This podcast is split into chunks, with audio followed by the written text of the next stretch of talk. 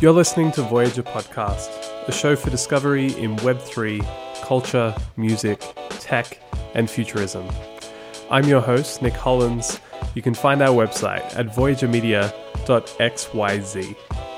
On the show today, Simona Pop, based in the UK and leading community strategy for Status.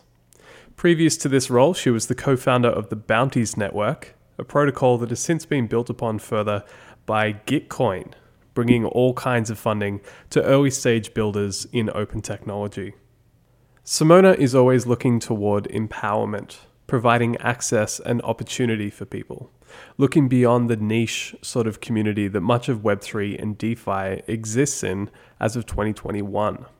How do we grow this space and become ever more inclusive and encouraging adoption? Her role with Status is very interesting in this regard as a project that aspires to be a next generation social app and crypto wallet all at once, with priorities placed on privacy and encryption. Simona is a huge contributor and leader in the realms of Ethereum ecosystem development, education, and developer resources, leading programming for events such as ETH Denver and DevCon. She's contributed to a whole range of different experiments and initiatives, including projects coming out through Metacartel. We first met in early 2018 at Ethereal Summit in Brooklyn at the booth for the Bounties Network. I'm excited to welcome her as a guest on this new show at Voyager. And starting out, how is Simona enjoying her work in Web3 at this time, with all travel and in person meetups now having been disrupted for just over a year? So I think obviously um, the the past year has given us all um, a, a, big, big opportunity to, um, let's say, after the initial shock, um, a real chance to to focus um, on what we're doing and to to focus on driving the the ecosystem forward. And I think if you zoom out um, in the context of this bull run that we're seeing and so on, you are very much seeing the shipping and the quality um, that that is coming out of the ecosystem really, really matching that, if not exceeding it, which is wonderful to see because it's it's very much for anybody kind of um, linking the the or 2020 or or the the kind of um, times that we're going through right now, comparing it to 2017, it is nothing like 2017.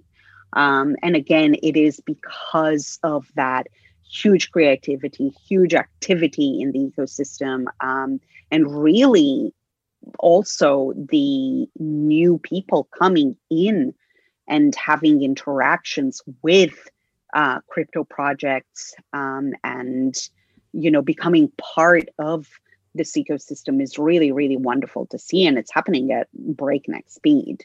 Um, the nft space um, is uh, the perfect example for this you know for any of us who have been in uh, or or um, have had knowledge of uh, nfts or or even kind of bought and minted NFTs in our time back in 2017, 2018.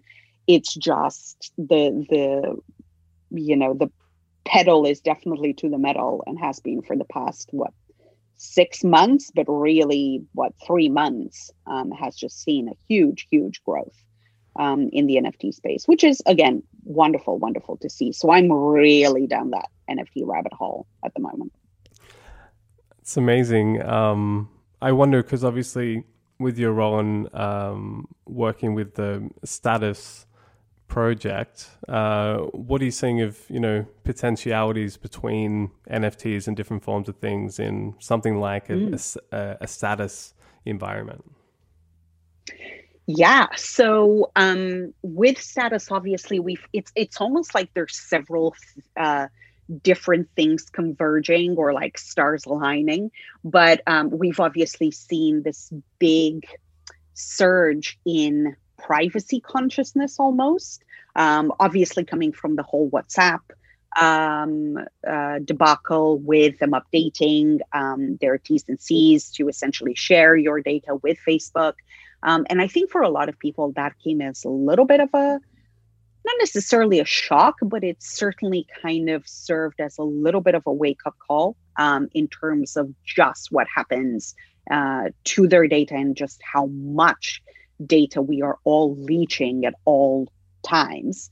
Um, and we've obviously, again, seen this huge um, re thinking of the the tools that people use. So we saw a big surge in installs for status right? Not to the levels of um, signal but then again signal has been around for 10 years. So a lot of people use it. And i think for a lot of people privacy is still an active choice. Um, it definitely isn't a comfortable switch uh, particularly when you're talking about status where it literally asks nothing of you no information. It doesn't even ask for your name. It doesn't ask for your email. It doesn't even ask for your phone number, right? Which is a big, big problem um, for a for a lot of the privacy conscious apps. Let's say like Signal, like Telegram, um, who do ask for your phone number, and that phone number does actually uh, give out a lot, a lot of information about you. Um, yeah, it and seems, so it seems completely absurd that those apps have a phone number connected. It's like, hold up, runs counter to the message on your homepage kind of thing. Exactly. So it's like, like really everyone's saying, why do I get notifications of my contacts joining Signal? That doesn't seem like right. not ideal everybody right and everybody you have in that list whether it's you know your um there was an article um i can't remember a few weeks ago but it was literally anybody who is in your address book whether you've forgotten about them or not are now kind of resurfacing because of these all of these notifications broadcasting to the world that you are now using a privacy privacy first uh, application, which is obviously not the case. So I think with status, that's it's the way I look at it. Um, it's a next step in that active choice of privacy because it isn't necessarily, um, you know, a a very um, run of the mill experience when we expect our applications to just work, right? To just log in with Google or with Facebook or with this or with that. Um, it, it isn't that, right? Because it, it does ask for for nothing um, of you. So then uh, it's a completely different, let's say, onboarding process. Um, and and it's wonderful to see, you know, that surge in um, installs and that kind of um, coming back to realizing that privacy is important. It's one of the, you know, the pillars um, of status. It's one of the 10 principles, and, and dare I say, one of the most important because at the end of the day, privacy is a human right. But kind of taking that and also chatting about this NFT space and, and the community space, we are actually in the process of um, working on a communities feature within status so that we can bring all of the the dynamics and the tools needed to run a community in a space that is um, you know that that benefits from that privacy and security goodness and the decentralized um, aspect of the status as a platform and so this is something that's very, very important to me. I think it's a little bit, again, crazy that all of the crypto projects and all of the crypto communities are using centralized tools like Discord and Telegram um, to to kind of uh, grow and um, and maintain their communities. And so I want to look at this um, at this evolution of the space and create these um, the tools for communities for decentralized communities to actually exist in a decentralized privacy first and secure environment. And and that it's also in a product that also has kind of web3 social experiences. Um, absolutely. and you've got your crypto wallet right there you know and you can do everything from there and it's also your you know community and group exactly. So it, it it again has all of those ingredients um, that you need for a community platform. Um, it has the communication piece it has the wallet transactional piece and then it also has the browsing facility which obviously allows um, individuals and communities to then explore the web3 space. Again in that privacy first secure decentralized flow. Super cool I, mm. I mean, an- anecdotally, um, I-, I, can only imagine that you've kind of been at places or introduced friends to Status, the app, kind of showing them. Like, how do you kind of introduce someone to the app when you? I can only assume you've done this in person. Yes, I have. Um, my brothers um, on on their WeChat now um, via Status um, in in in lieu of every other platform that we've ever used to to converse in. But i think again one of the main things that i essentially say to people is not it's it's a mix between the privacy aspect and also the crypto aspect. Because I have a lot of people, and I think all of us in this ecosystem have had over the past few months the experience of long lost friends and acquaintances and members of our family ping us and say, Hey, you know about crypto. What shall I do about this? Or what do you think about this? Or what are your thoughts about this? So I think it's part of that introduction is this okay, if you want to explore, um, here is a great opportunity for you to explore the space again by getting one application that does three things, right?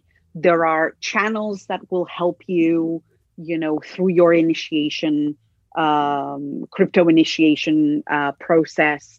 There's the wallet that will obviously help you with investing in crypto or you know uh, exploring defi and so on um, and then there's the browser that will allow you to again explore all of these uh, different applications by art if you want to i mean this is one of the things that i've been doing for a very long time now but even more intensified by working at status is to do things on mobile as much as possible yeah because yeah. we cool. tend to forget that most of the world accesses digital services through their mobile. We do not have desktop computers and 10 laptops um, just around the world, right? So there's a lot, a lot of stuff that still needs or should be optimized for mobile. There's a lot of stuff that doesn't work on mobile. So I think a lot of the the flows that we're looking at and that we're um, kind of exploring i like to do a lot a lot of that um, you know exploration via mobile. And as a result i'm, I'm quite the bug finder. So um, i'll very often ping different projects and say hey did you know that this is terrible? Or you know like um, and i think that's important. And i think um, you know being able to again being able to share things with um, with people by saying, hey, all you need to do is just download this one app and that will provide you this, that, and the other is a lot easier than then saying, okay, now you have to do this, now you have to go here, now you have to go to the other thing, and so on. Yeah, definitely. There's also that phenomenon where, with a new app or a platform like this, for for new people joining, it's like, well, how do my friends join? Like how you know, yes. like people get stuck on a platform. People are stuck on Facebook or Instagram or whatever it is because that's how they message with people. Yes. So how do how do we solve this like bridging problem or bring as many people over as as possible, or is it is it just bound to be kind of a niche thing that will have a breakout moment at some point? Much like many popular social apps, you know? See, I kind of think there's right now certainly and, and and that's coming back to your um you know to the point that we were making about this share your phone number right or or sign up with your phone number mm-hmm. because the less you reveal about yourself the less comfortable it is to then port over bits of your life into something new. And that's right now, it is a trade off between comfort and privacy, right? Because it's there's a reason why the big applications of Web 2 have made it so simple, right? Sure, we'll make it super simple for you, but here's the ton of data that you must share with us. Yeah. And because we've been educated in this way, right? And we've been doing this for so many years, anything that is less than comfortable is viewed as, you know, a lesser proposition or a lesser, um, you know, UI, right? But it's actually a process of unlearning and understanding that there's a lot that you are giving away in exchange for that comfortable experience, that one step, right? That just you don't even um, you know, you you you kind of um, spend so little time signing up for something new that it's it should be less than X amount of seconds. But actually, what what are you trading in exchange for that?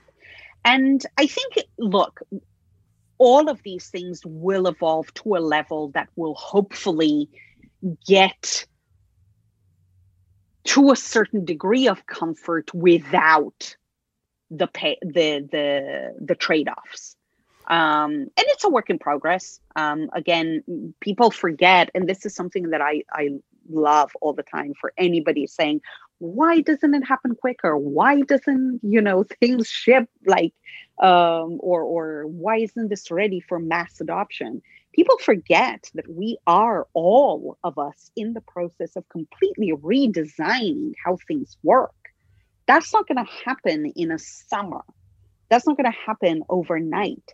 Like if i look at status it is essentially building the infrastructure that it needs to achieve that truly private decentralized dynamic and if you have to build things from scratch because if you use what's existing or try to use what's what's there or certainly most of what is there um, for for the uh, pre-existing communication apps you're going to trade off privacy. And that's not something that we're prepared to do.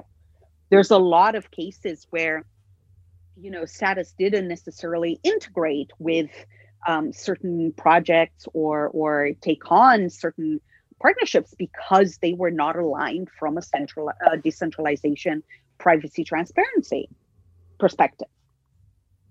And so you kind of go, yes, that would have gotten us a lot more users at that time, but what's the trade off? And if you do build, if you truly build aligned with your principles, you're not going to cut corners. You're going to keep doing it because you know you are doing it it to you know, um, in line with those transparency, decentralization, privacy, security principles. When when we're talking about like awareness and interest in the space, obviously what's going on with NFTs over the last few months is bringing a lot of mm-hmm. interest mm-hmm. and you know amazing to see artists like Fewocious doing yes what was it one or a few million dollar sale with the sneakers or like the and just like whole series of like really you know a lot of heavy hitting work posted by and and Beeple of course like it, it, yes. it it's like a totally new dynamic and an experience for the internet it feels like and we're all just sort of watching mm-hmm. it happen like this is interesting but um you know I, I could see this kind of potentially the the interest generated in this sort of tapping through to a lot more people to come and see what's over here and maybe they stumble into something like status and, and other products you know. I think there's again i think it's all part of this evolution right? We we definitely had the the defi boom and that's still going on but i think with nfts you're kind of stepping into something that has much broader appeal, right?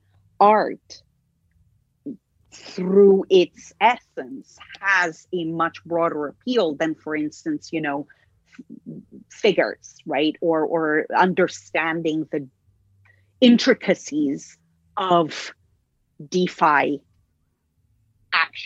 let's say it mm-hmm. appeals to a lot of people but art just brings opens up that door so so much wider um, because suddenly you are interacting with something that not only moves you emotionally, right? You potentially have an emotional connection with all of these different artworks or even, you know, um, hybrids of um, music and uh, imagery and so on. And we're seeing so many interesting um, so so many interesting kind of um, expressions of this. So RAC is doing a lot of great work. Um, Mike Shinoda recently um, did a released uh, a single via Zora, and it comes with artwork that actually you will then also get a signed print of because you bought that NFT, um, which is great. I'm excited because I did get one of those. Um, and so you're seeing this almost again a redesign of dynamic where you are removing so many degrees of separation from the usual dynamic of an individual and an artwork particularly at higher levels right?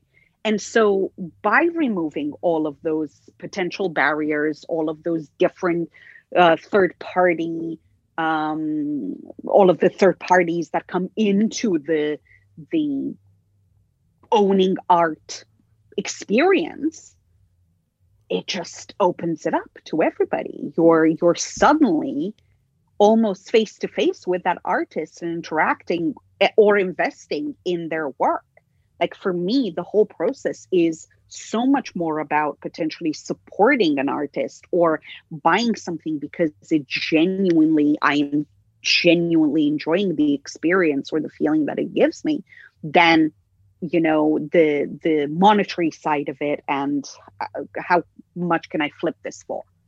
Yeah yeah, that's and of course there's that side of things. Of course there is. Of course there is. But I think the whole experience starts being about something more than just the cash, which is very much what DeFi is about. Right? It's a cold hard cash. What can you make out of it? It's very you're extracting value. Whereas with NFTs and with art, you are in this new dynamic where you're potentially again supporting artists who are um, you know coming into this new space and suddenly have a real opportunity to monetize from their work to potentially really make a living out of their work. And yes, the famous Fewocious and Beeple and so on. And Grimes just had a drop on Nifty Gateway yesterday and it crashed the site again, mm-hmm. same way as Beeple did yeah. um, with Maker's Place. But I think underneath all of the famous ones, you have artists who are now again have these platforms to reach a huge global audience. And I'm so excited when, for instance, I discover new work or um, invest in artists that I can see or that, you know, their style appeals to me, but also I can see them starting to do really, really well. Um, obviously, not as a result of my investing in them, but just following their journey and knowing that I was a small part of that journey is actually really, really exciting. Yeah. I mean, yeah, it's a it's a total total game changer. You know, yeah. like shift the economic framework of how this thing works. And what's the result of that? Now creative yes. artists, people who for for whatever span of time or at what points in history just it's extremely difficult to monetize your work or artists famously Absolutely. get ripped off all the time creative workers photographers like you name it right Um, yes. But now there's a moment, and guess what? Like we as people, quite often, as you say, we want to support that artist.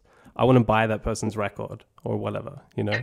Um, Mm-hmm. And so we're able to express that and to support things that that we're that we're into in that way, uh, in, in a perhaps in a way that didn't exist before. And that's what i mean ab- about that removing so many degrees of separation because it really does melt all of that intermediacy away from the experience. Like yes you buy um again inverted com- commas in the olden days right? You would buy an album and do this that and the other. But by the time some portion of that cash reach the actual artist you know how many other elements or or entities would take value from that pot until it reached the creator Absolutely. here you have yes there's a small platform fee but nothing to the tune of what artists have been used to i mean RAC talks about this all the time in terms of how much for instance spotify right? How much cash it takes from the artist and what a measly sum the the end artist actually makes for millions and millions of plays. And so again redesigning the whole game redesigning reshuffling um, and really shifting again i say this a lot but i think it's very very important that there is this shift between the, the concepts of power to a concept of empowerment. Feeling empowered as an as an artist to go and reach so many people with your work but also from my side as an admirer of art as a collector of art i feel empowered to go and explore this whole new world and interact with artists that i would have maybe never even discovered because I had, you know, algorithms put in place that would tell me what to listen to or suggest things for me and so on. This is like a whole different, um, yeah, whole different. I don't know. There's way, also realm, yeah dynamic, yeah. All of the things. there's also um, the the element of like curation in a lot of these platforms and like organized drops and it's almost like you know like a, a, happening or the way that you would have released an album years ago or something in a kind of you know in a performative way when right now again we can't do in many places music festivals and stuff like this. So it feels like a lot of the same people that were creating like that before are starting to direct into these new realms you see it every day on twitter like artists pinging up in, in, the replies on NFT artist things, and they're clearly friends with each other, just being like, "Oh man, I'm yes. so getting down on this. This is awesome." And they're like, "Yep, that's it. Let's go." You know? Yes. It's very cool to see. Yeah, and again, it's happening so quickly. what is this uh, NFT hackathon uh, that's coming up in in a few weeks in March? Where can people go online to get involved in in building something? Yeah. So, um, I mean, I've kind of um, been collaborating with the ETH Global team for, gosh, it's coming close to three years now. Um, and I tend to um, be a judge on a lot of their hackathons, and it's really exciting. They have a uh, a quick two day because we're talking about you know all of these virtual um, hackathons have kind of grown into month long events. This is actually a two dayer, um, so much more in line with the uh, with the usual dynamics of a hackathon. Um, it's March 19th to the 21st. Um, again, I will have the pleasure of, uh, of being one of the judges. So, very excited about that. And I think it's just nft.ethglobal.co. Um, and it's really cool because, um, again, it's something that I've kind of wanted to um, see them starting to to do is actually give winning teams a uh, an NFT as a prize designed or created by um, a, a, famous artist. Um, and so I'm I'm excited to see what those will be because um, I, I, think that's that's happening. Um, so that'll be good.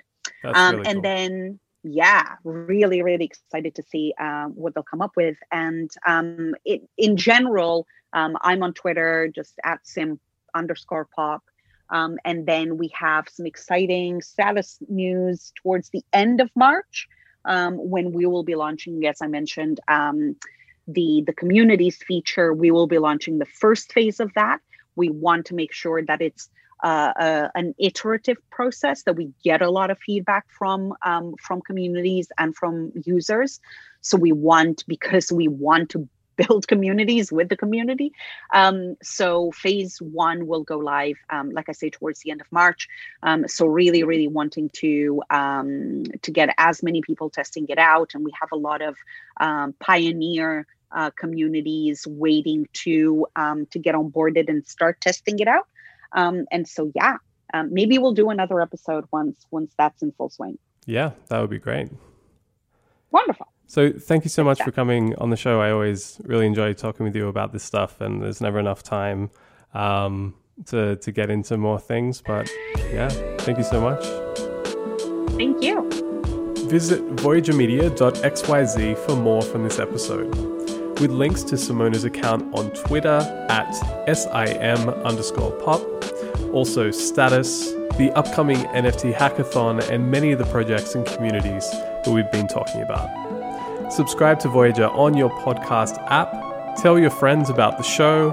Let's get it out there. This is only episode 8, and we have some uh, amazing guests coming through. You can find Voyager Media on Twitter and Instagram. I'm at Nick underscore Hollands on Twitter. We'll be back again soon talking about Web3, creative works, tech, crypto, the counterculture, music, and the future. Thank you for listening. See you soon.